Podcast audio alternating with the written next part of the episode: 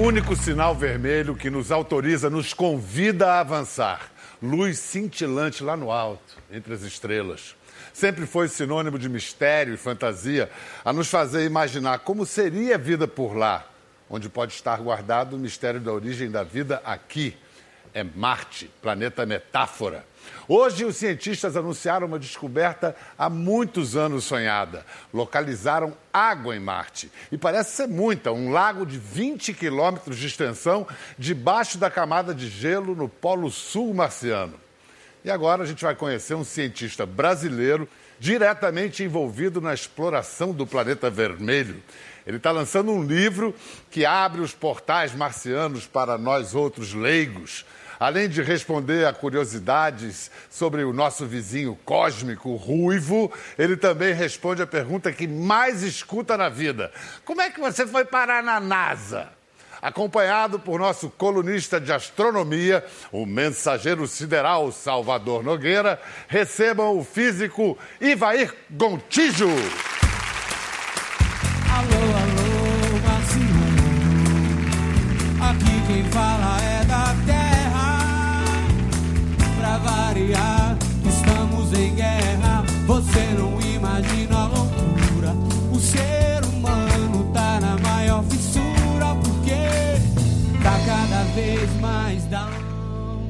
Não precisa me responder começando por Pangeia, pode ser uma coisa mais breve. Como é que você foi parar na NASA? Olha, é uma história tão comprida, essa história de ir parar na NASA, porque para parar em algum lugar você tem que começar em algum outro, né? Então eu escrevi esse livro, A Caminho de Marte, que Este conta... livro, vamos, vamos fazer o serviço aqui, a caminho de Marte. Esse livro, A Caminho de Marte, eu descrevo toda essa história desde o interior de Minas, da cidadezinha de Moema, de 4 mil habitantes, agora tem 7, agora é uma cidade grande. É, e passando pelo norte de Minas, onde eu administrei uma fazenda, indo para a Escócia, passando 10 anos na Escócia, depois trabalhando na Califórnia em empresas de fibra ótica, projetando lente para cirurgia de catarata, para implantar no olho humano, e depois acabei indo trabalhar na NASA. Mas pelo caminho que você descreveu, naturalmente você ia parar na NASA, não é não, Salvador? Óbvio. Praticamente uma linha reta. É, assim, uma consequência, né? Causa e efeito, causa e efeito. É isso. A contracapa do Caminho a Caminho de Marte é escrita pelo grande popularizador da ciência e cientista também, o físico Marcelo Gleiser. E ele diz: é a prova de que com esforço e determinação é possível realizar nossos sonhos de criança.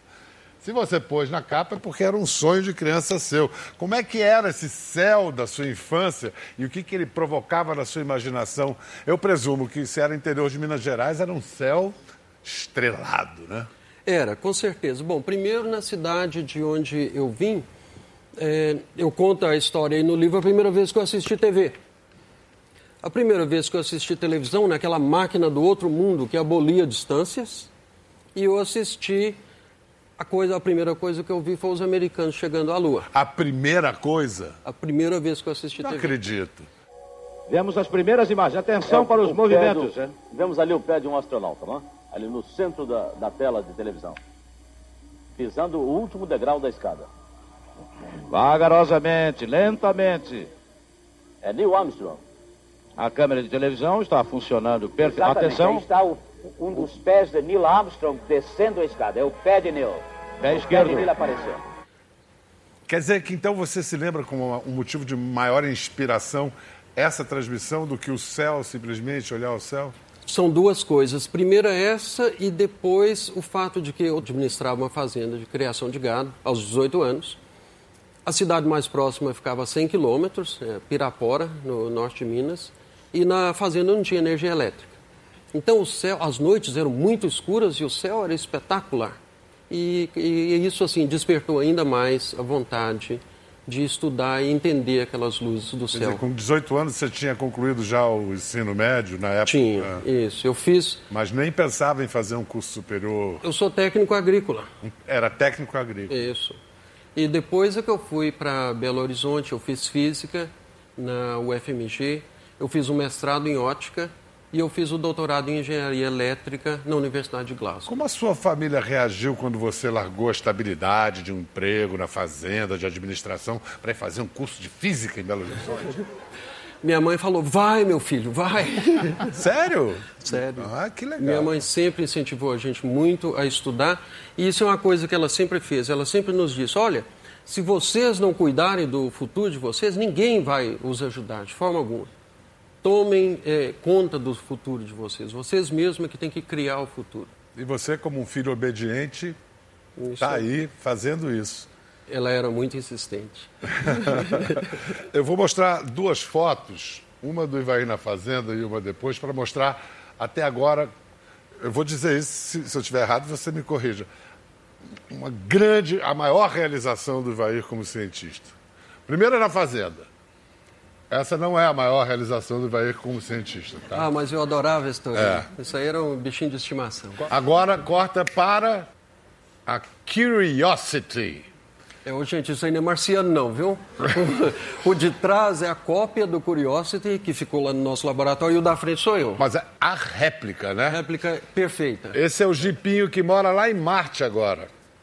Incrível. E que o, o Ivair foi um dos artífices, um dos grandes construtores fundamentais para que isso.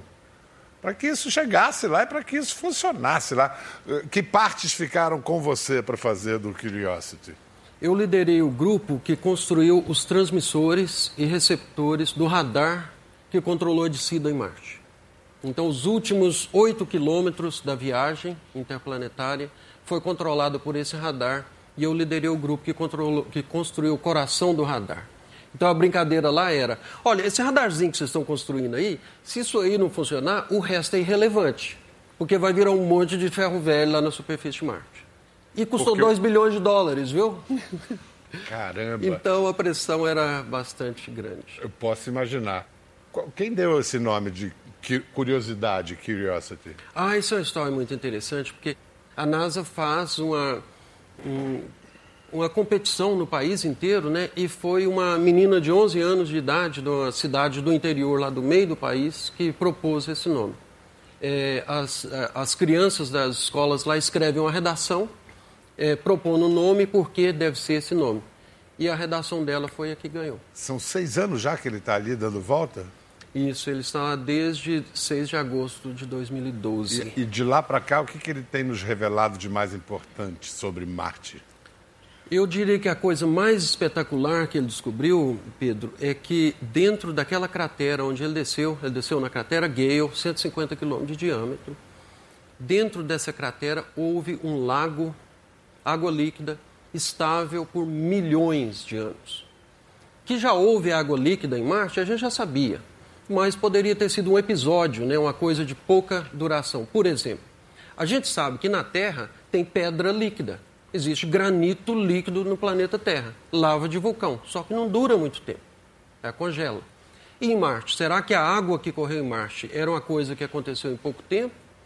ou foi uma coisa estável. Agora nós podemos dizer com 100% de certeza que houve um lago com água estável por milhões de anos nessa cratera, e isso é muito importante, né? Para isso existir, é preciso ter todo um ciclo hidrológico. É preciso ter rios correndo para dentro dessa, desse lago, é preciso ter nuvem, chuva. Então agora nós sabemos que houve dias chuvosos no planeta Marte. E as implicações são enormes. E em água estável é possível que vida poderia ter se formado. Aí que eu estava esperando você chegar. né? Tinha água, portanto tinha rio, portanto tinha nuvem, portanto tinha chuva, portanto tinha vida.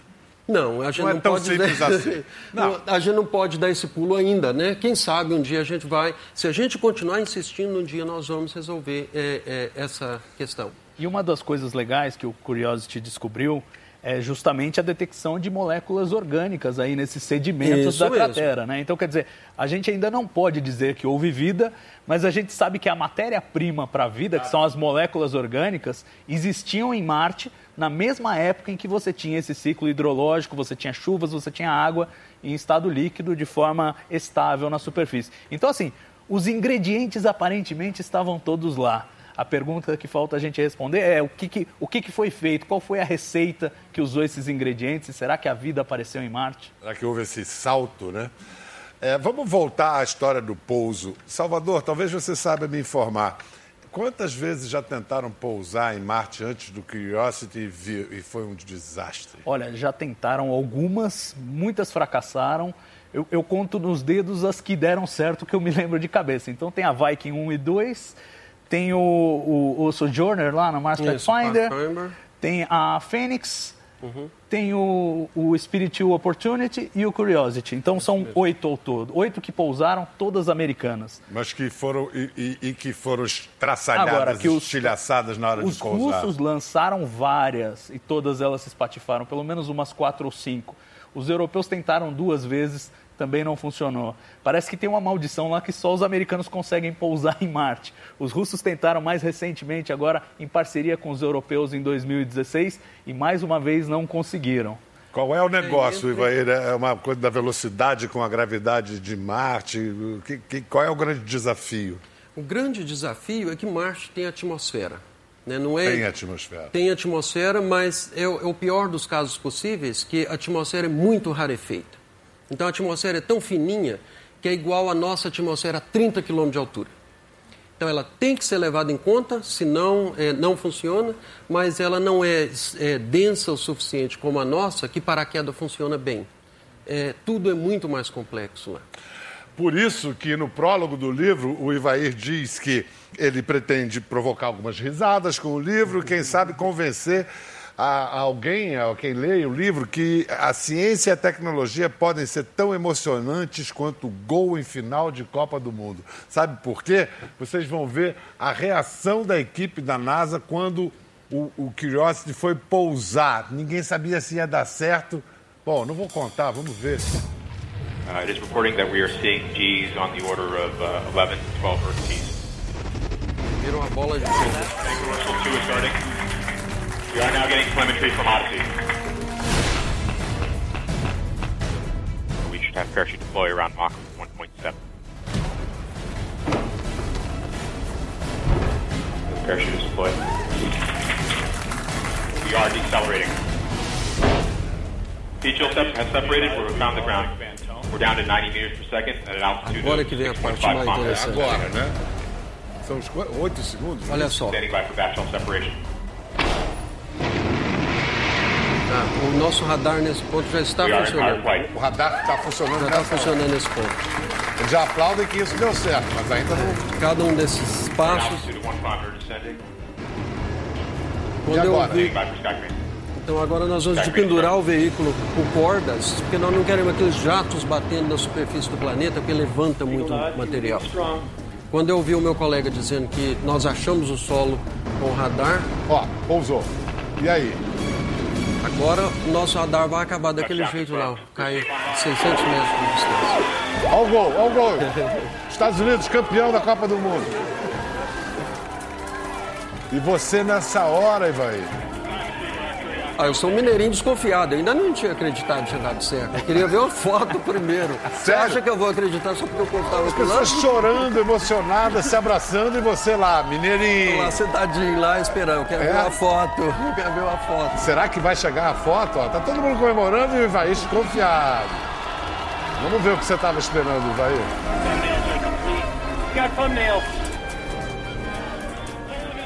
Essa daí, ó. Isso aí é a nossa sombra no planeta Marte. Isso aí foi espetacular. Essa é a sombra do Curiosity no planeta Marte. Isso. Aí você Veio- chorou. Aí eu levantei e aplaudi também. Não, você, eu- como é que você acompanhou isso, Cara, eu, eu acompanhei pela internet, a NASA transmite essas imagens pela internet e eles batizaram isso aí de nove minutos de terror, porque são nove minutos em que absolutamente nada pode dar errado. O Ivair estava falando o lance da atmosfera marciana, aquela coisa de que ela é, é suficiente para atrapalhar, mas é insuficiente para ajudar o pouso. e, e, e, é realmente um drama. E essa foi a primeira vez que se usou esse método de pouso. A, a NASA, ao longo dos anos, tem desenvolvido várias formas de tentar chegar à superfície de Marte, inclusive os dois jipes anteriores que chegaram a Marte chegaram literalmente caindo. Eles abriam airbags, iam quicando no chão até se abrirem. O Curiosity era um Jeep maior, ele precisava de uma técnica mais sofisticada, ele, ele tinha massa demais para pousar desse jeito. E aí entrou o nosso Ivair e salvou as pátrias, colocando a humanidade em Marte novamente. Você está sendo muito generoso comigo, não, não é tanto assim. Está é, mas... Tá sendo um pouco patriota, é, eu diria. Mas olha, mas foi muito legal quando eu ouvi o meu colega lá na sala de controle dizendo que nós achamos o solo com radar. Nesse ponto, eu botei a mão no ombro da minha esposa e falei: Eu acho que esse trem agora vai dar certo mesmo. esse trem é o mineiro, até o Curiosity vira trem. E tem um negócio que, desde o lançamento, é tudo muito programado. Só tem uma janela de lançamento da Terra para Marte. Tipo astrologia, né? Tem que ver as posições dos astros. É, com a diferença de que funciona, né, Biel? é, o negócio é que né, os, os planetas estão em suas órbitas e a gente lança a coisa não na direção que Marte está gente lança na direção aonde Marte vai estar daí a nove meses. E se o planeta estiver passando por lá, quando a nossa espaçonave chegar, então ele desce. Se a gente tiver errado o dia, essa coisa vai cair de volta na direção Entendi. do Sol. É o tempo de uma gestação. É o tempo de uma gestação. Nove meses, que beleza. E, e esse negócio de ir para Marte, atualmente, qual é o nosso objetivo né, com essas missões? Olha, Nossa, eu já estou fazendo a primeira pessoa do programa. o nosso objetivo. Mas é nosso mesmo. é da espécie engraçado. humana. Exato. É, eu é escrevo é assim, às vezes as pessoas, nosso como? Nosso, sim, senhor, porque todos nós estamos interessados nas respostas que essas máquinas vão trazer. Então, pô, é nosso, é o nosso conhecimento. Que respostas que elas vão trazer, Ivaí? Olha, a próxima missão que a gente está trabalhando, a Mars 2020, é um veículo parecido com o Curiosity, com um conjunto diferente de instrumentos eu represento um dos instrumentos, eu sou o engenheiro responsável por todas as interfaces entre o instrumento e o veículo. Esse instrumento e os outros, que vão os outros seis, a ideia é usar esses instrumentos para escolher os melhores materiais é, do planeta Marte que tenha algum material orgânico dentro. Então, nós vamos coletar amostras que tenha material orgânico dentro, colocar isso dentro de tubinhos é, é, selados, tubinhos metálicos, e nós vamos deixar isso na superfície de Marte. Uma missão futura depois vai para Marte com um pequeno foguete com combustível, coletar essas amostras, botar no foguete e trazer isso de volta para cá. Estamos falando de uma missão futura ainda não tripulada ainda não tripulado. Ainda a não ideia é trazer essas amostras para a Terra, porque aqui a gente tem muito mais tecnologia, né? todas essas técnicas de biologia molecular, de sequenciamento de DNA. Para analisar aquilo isso, tudo. para analisar isso aqui e tentar responder essa pergunta. Quanto tempo você acha que o pessoal está analisando esse material aqui? A nossa missão vai ser lançada em 2020 a segunda missão para trazer essas amostras é, de Marte ainda não tem uma data definida, possivelmente 2026 por aí. E cá, vocês diriam que os filmes de ficção científica que influenciam os cientistas ou as descobertas científicas que inspiram os filmes? Vamos ver um exemplo de um filme recente com aquele gato do Matt Damon.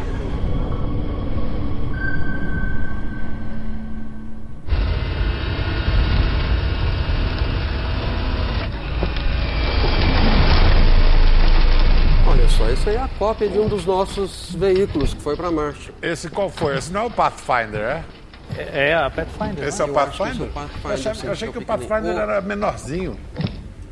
Não, é que ele tem o Jeepinho, o Sojourner, que é menorzinho, que ah. desceu dele e foi para a superfície. E eles mostram, ele pega o Sojourner aí também no filme. incoming. Are you deceiving me? Yes. No.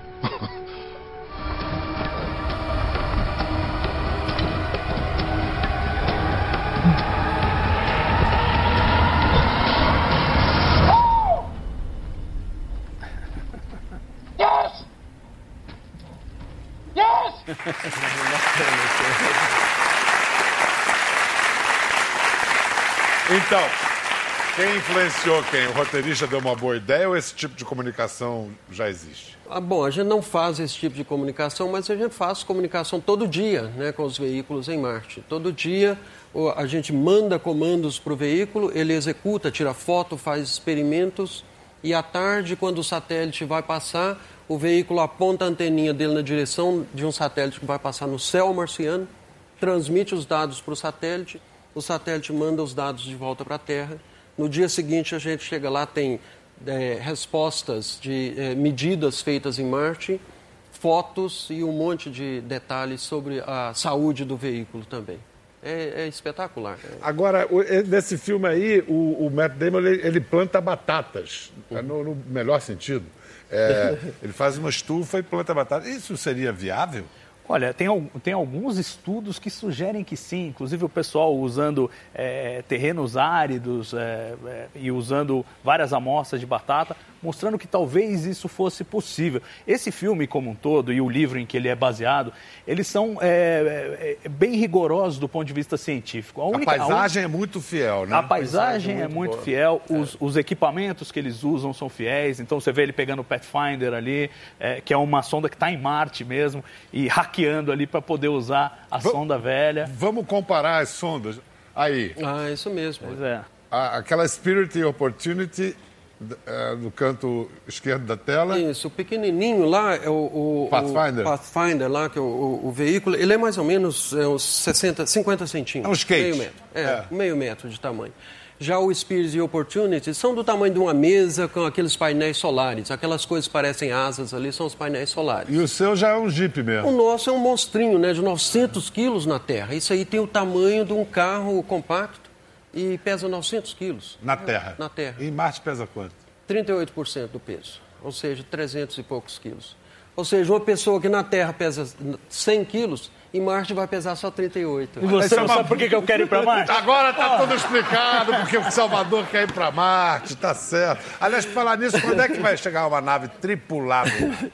Ah, eu não me arrisco. Olha, Ah. olha. A é, pergunta de não sei quantos Eu bilhões de chutaria dólares. assim, entre, entre 10 e 30 anos. é o pouco? intervalo. É, é pouco, mas assim, não é tão pouco quanto a gente gostaria. né? Aliás, eu tô para Você, ganhar... principalmente, É, né? Não, mas, eu, mas aí é questão de realismo, né, Biel? Eu tô para ganhar uma aposta em 2020 com um amigo meu que eu fiz lá em 2003. Sei. Que ele falou, não, até 2020 a gente vai ter humanos em Marte. Eu falei, não dá tempo, porque ninguém está planejando nisso ainda, até você planejar, executar e acontecer, não dá tempo. Eu vou ganhar, mas mais um pouquinho eu já, vou ganhar. Você já conhecia o Elon Musk? Já tinha falado com ele Pois é, época? o Elon Musk quase me fez perder essa aposta, mas não deu tempo e não vai dar tempo. Agora, de certa forma, é por isso que existe essa incerteza tão grande.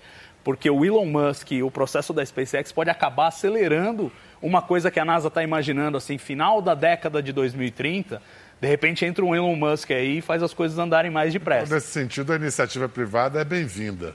É, com certeza Eu é. Vou perguntar a ele, não querer dar estatal lá, ele não vai querer falar. O que, que você Nós, tem? nós desejamos muito sucesso para eles, com certeza.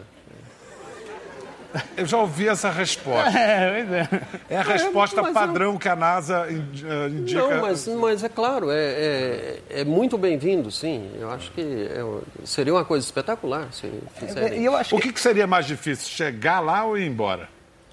Olha, Tudo é difícil, é, né? eu acho que essa é a boa resposta. Tudo é muito difícil. Não, porque e o, assim, o, o Elon, quando abriu a- vagas para quem quisesse ir para Marte, avisou que era para ir. Passagem só de ida. É, na- na verdade, ele quer fazer a ida e a volta, mas o, o lance é o seguinte: o problema de você ir para Marte com tripulação, o que significa uma massa enorme que você vai descer lá e que você vai ter que subir de volta depois, é que você não consegue ter um, um foguete grande o suficiente que você pouse ele lá e ele ainda tenha combustível para voltar. Então a estratégia para um voo tripulado, e é a estratégia do Elon Musk, é o seguinte: o foguete tem combustível para ir. Aí é preciso fabricar combustível em Marte. Por isso, inclusive, que o próximo foguete dele usa metano. Porque metano é uma coisa que você consegue fabricar facilmente com os materiais que você tem em Marte, com as substâncias que você tem em Marte, o inventário ali é marciano. Então esse é um desafio muito grande. O Ivair estava falando de retorno de amostras, né? A gente trazer amostras aí a- a- até o final da próxima década. Isso dá para você fazer com foguetes menores que você leva já com o combustível para ele voltar. Mas para você mandar gente para lá, vai ser um desafio maior. Agora, tem o ganho também, né? O Ivair estava contando todo o processo que é de comunicação e de comando desses veículos não tripulados. Então você manda o sinal, o tempo de viagem da- na velocidade da luz até chegar a Marte, o robô executa, manda o sinal de volta, o sinal volta para você, você decide a próxima coisa. Vai muito devagar. A gente viu o Opportunity ali, que é um dos jipes que ainda estão operando em Marte, lançado em 2004, e ele já fez uma maratona em Marte, já cumpriu mais de 42 quilômetros de percurso. Mas isso em o quê? Em mais de década. Um ser humano em Marte poderia fazer isso em três dias, em um dia se ele tivesse um veículo. Então, quer dizer, a diferença de escala de uma missão tripulada para uma não tripulada é enorme. A gente está falando de gastos de bilhões, trilhões de dólares e muita gente às vezes reage falando: ah, mas não era melhor gastar esse dinheiro aqui na Terra? A resposta, em geral, é que esse dinheiro investido na exploração espacial reverte de alguma maneira para cá, para a nossa vida na Terra. Como, por exemplo, vai. Olha, é difícil dizer exatamente como, mas deixa eu te dar um exemplo. Pensa na história do Santos Dumont. Santos Dumont era rico e investiu o dinheiro dele né, naquela maluquice de fazer um, um, um aparelho mais pesado do que o ar para voar. O retorno que ele trouxe para a humanidade em geral foi tão grande que não houve dinheiro tão bem investido quanto aquele.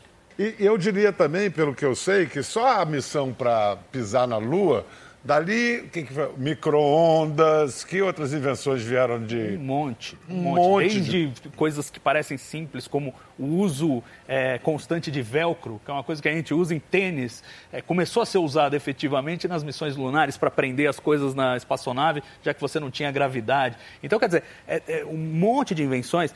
Missões a Marte, por exemplo, tem um exemplo muito bacana que é do ah, que vem do Opportunity também, esse Jeep anterior ao Curiosity, em que instrumentos usados para detectar minérios em Marte depois foram aplicados em Vitória, no Espírito Santo, para medir poluição atmosférica.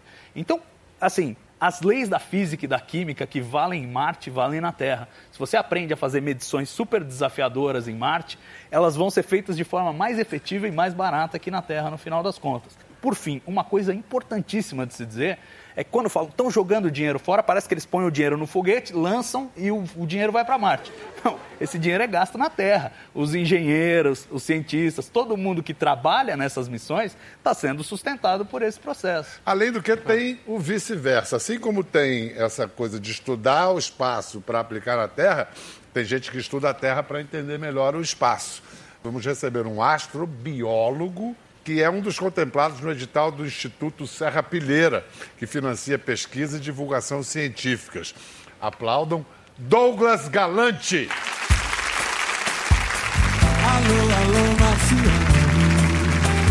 Aqui quem fala é da terra. Pra variar, estamos em guerra. Você não imagina a loucura. O ser humano tá na maior fissura. Porque está cada vez mais.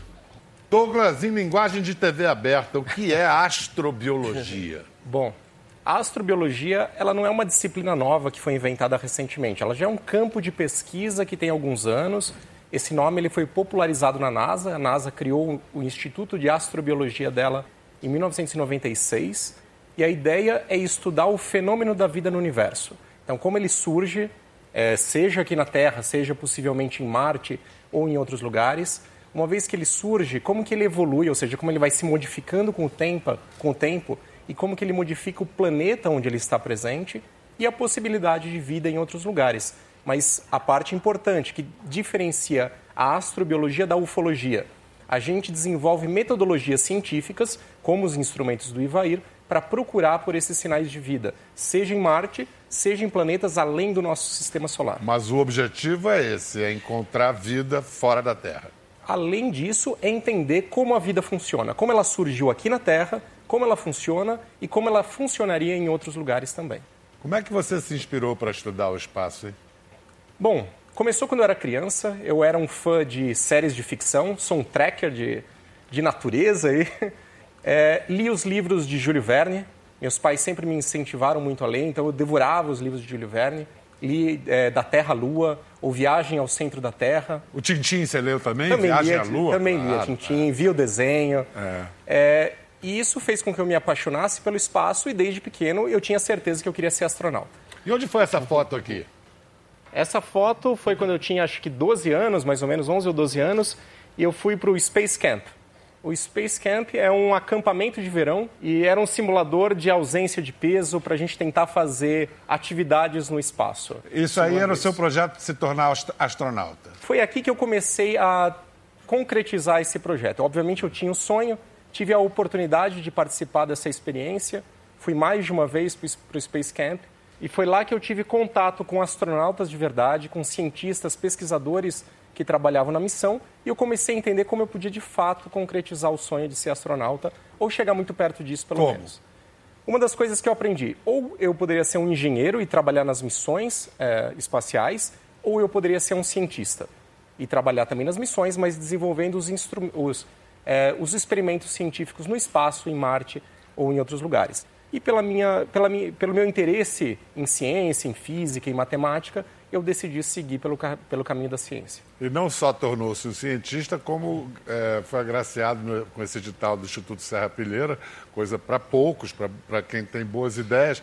Porque uma das perguntas que o Instituto Serra Pilheira faz para escolher quem é que vai ganhar as bolsas, o financiamento, é um dos requisitos é gente que esteja fazendo grandes perguntas em seus campos. Qual foi a sua grande pergunta? Existe vida em Marte, como a gente pode detectá-la? Então, essa foi a grande pergunta, usando diferentes metodologias para isso, claro. Você vai responder? Olha, é, o meu trabalho é um pouco complementar ao que o Ivair vem fazendo. É, o meu trabalho é estudar a vida no nosso próprio planeta, entender as bases, como que ela funciona, como que a gente pode detectar esses sinais de vida usando exemplos do nosso registro fóssil, por exemplo, para daí desenvolver os equipamentos, os instrumentos que viajam nas missões e também para fazer a interpretação dos dados que são coletados. Então, eu imagino que na próxima década, ou 10 ou 20 anos, a gente vai conseguir responder essa pergunta. Por enquanto você está fazendo expe- expedições aqui na Terra mesmo. Essa daí é onde é? Essa é na ilha Deception, na Antártica. Você é um foi até lá ambientes. com que fim? A Antártica é um ambiente criogênico, ou seja, um ambiente gelado, que é muito parecido com Marte, por, por causa da alta incidência de radiação e baixa temperatura, mas também tem ambientes muito diferentes, como essa ilha, que é uma ilha vulcânica. Então, essa fumaça que vocês estão vendo, na verdade, são os gases que estão emanando da região próxima à praia. E existem bactérias, micro-organismos que adoram esse ambiente e vivem ali felizes. Essa é uma região do Atacama, é o campo de geyser chamado El Tátil, que é o campo de geysers, que são esses lugares onde erupe água do subsolo, água quente, chega até 100 graus, é, na, fica a 4 mil metros de altitude. Então é um dos campos de, é o campo de geysers mais alto do planeta. E essa paisagem marciana onde é? Isso também é, isso também é a região do Atacama. Atacama. Então, o Atacama é um lugar fascinante que a gente já vem estudando, por ser um deserto extremamente seco, árido, alta incidência de radiação e com grandes quantidades de sal, que é uma coisa que as missões marcianas também encontraram. Estão encontrando. Estão encontrando. Aqui, água. Aqui já é, na, aqui é vindo para o Brasil, porque o que a gente, a gente tem estudado alguns ambientes extremos também do Brasil. Esse é um ambiente na região de Diamantina, Opa. em Minas Gerais. Então é a região ferrífera de Minas Gerais. Isso também é lá. Isso Também é, isso lá, e ferro, tem né? diferentes ambientes. Então tem os lugares expostos ao Aham. sol, diretamente como aquele, aquela chapada, e também tem cavernas, são as chamadas cavernas de karst, ricas em minério de ferro, e a gente está coletando os micro-organismos que vivem nessas condições. Talvez muito parecidas com as cavernas marcianas que a gente vai explorar no Isso é futuro. Minas também? Isso também é Minas, vocês podem ver o riozinho é, com essa camada vermelha no fundo. Isso é uma mistura do ferro com os micro-organismos que vivem ali, é chamado biofilme. Uma cor bonita, né? Fica uma cor linda. A gente falou há pouco, Douglas, da- do- das iniciativas da- do setor privado, do Elon Musk, do Jeff Bezos com o Blue Origin, e que, de certa maneira, botaram eh, o assunto em pauta de novo. Né? Foi, foi muito inspirador ver um automóvel no espaço. Mas teve algo mais inspirador. Não, primeiro eu queria citar uma frase que você diz, escreve no seu livro, que é muito bonita. Um foguete decolando é uma das visões mais otimistas do futuro da humanidade. É, sim. É, mas no episódio do foguete do Elon Musk, o mais incrível foi o foguete pousando de volta. Vamos ver.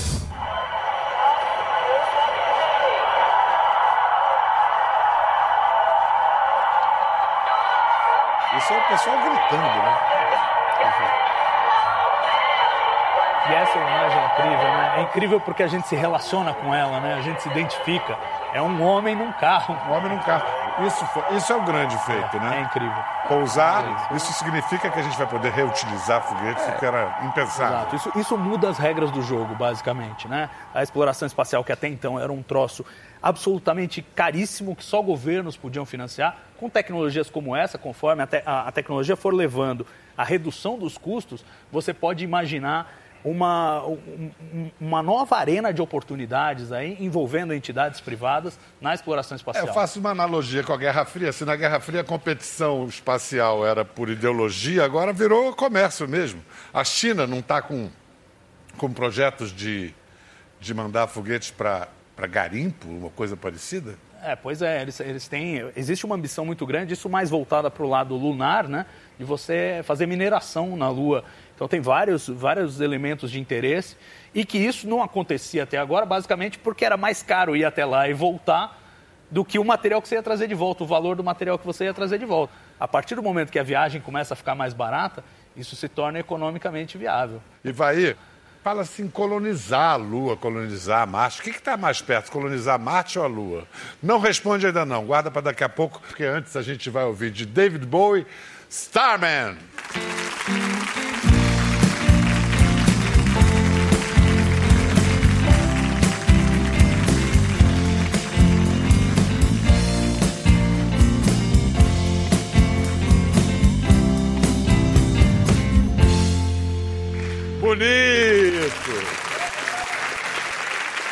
Bem-vindos de volta. A conversa hoje é com o físico brasileiro que trabalha na NASA, Ivair Gontijo.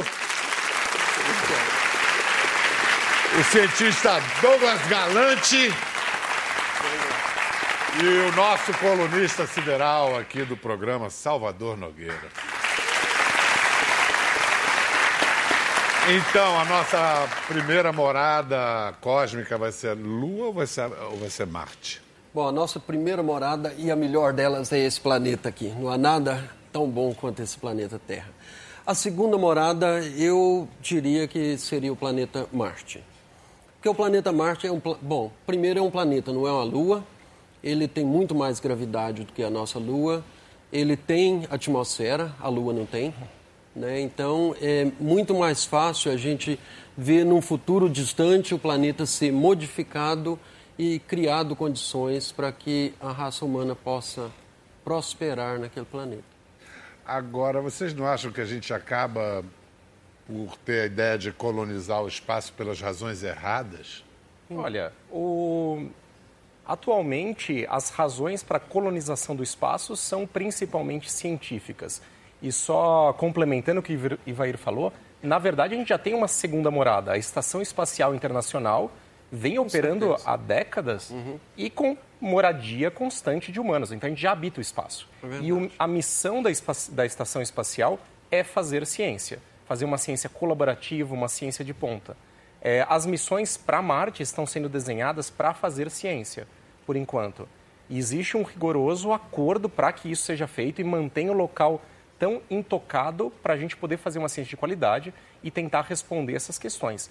Pelo menos ciência nesse tipo de exploração do sistema solar, é, ela é baseada nessa para pesquisa científica. Claro, existem outros interesses quando você fala da parte militar, telecomunicações e outras não, eu questões. estava forçando a barra um pouco na ficção científica, mas tam- também um pouco catastrofista, mas, mas nem tanto, que é o colapso ambiental que o planeta está vivendo já, e muito próximo. Então, muita gente acha que a gente vai ter que colonizar o espaço porque não vai sobrar planeta para se viver, ainda mais com a superpopulação que a gente tem. Uma coisa que eu acho importante nisso, o Ivair falou da gente modificar o ambiente marciano para que ele se tornasse habitável. Isso é o que se chama terraformação ou geoengenharia. O interessante da gente pensar nesse problema para Marte é que a gente aprende como controlar um ambiente como um todo, um planeta como um todo. Mais interessante do que mudar Marte, a gente pode usar isso para mudar a Terra e para combater esses males que a gente vem fazendo. Então, como que a gente pode combater o aquecimento global, a destruição da camada de ozônio e por aí afora? Então, de novo, é uma aplicação de problemas do outro mundo aqui na Terra. Isso Muito isso- legal. é, Isso é uma coisa muito interessante, porque Agora nós sabemos, Marte teve então uma atmosfera muito mais espessa, teve nuvem, teve chuva. E o que, é que aconteceu? Né, o, na, no início do planeta Marte, ele era muito parecido com a Terra, há 3 bilhões, 3,5 bilhões de anos atrás. Era muito parecido. Alguma coisa muito catastrófica aconteceu lá, não foi imediato, mas foi uma coisa que durou muito tempo, provavelmente mas o planeta se diferenciou muito da Terra. É importante a gente entender como isso aconteceu. Poxa! Salvador, qual é a notícia mais bombástica que você ainda vai divulgar, que você acredita? Bom, eu aposto que a gente vai descobrir vida fora da Terra. Uh! É, é uma aposta, no sentido de que eu não sei se vamos ou não vamos, mas eu aposto que sim.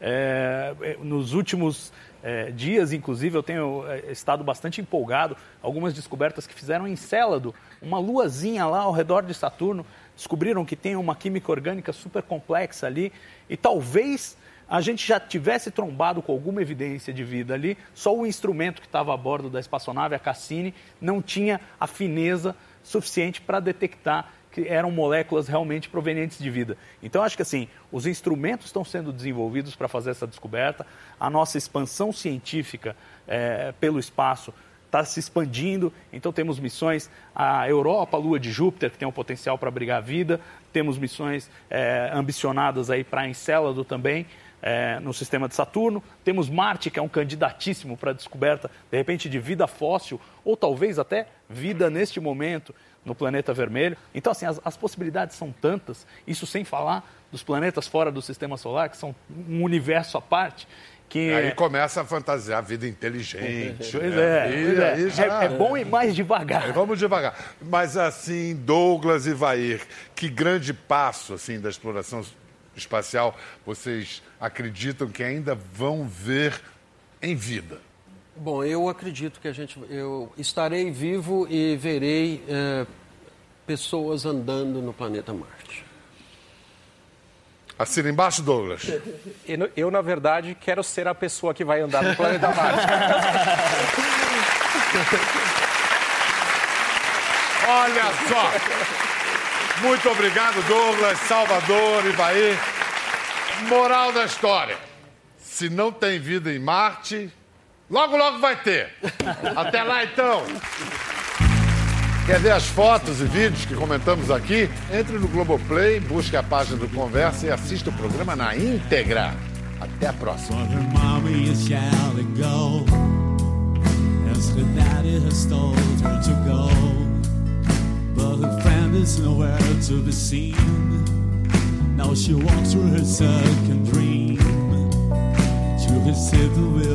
The carrots fill.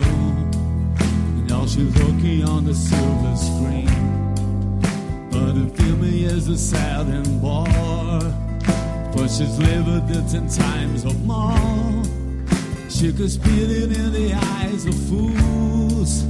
Here they ask into the eyes of sailors fighting in a dance hall. Oh man, they're looking as cavemen is the freakish show. Take a look at the low man bidding up the wrong guy. Oh man, wonder if we'll ever know. He is the best that he shows. Is the life on my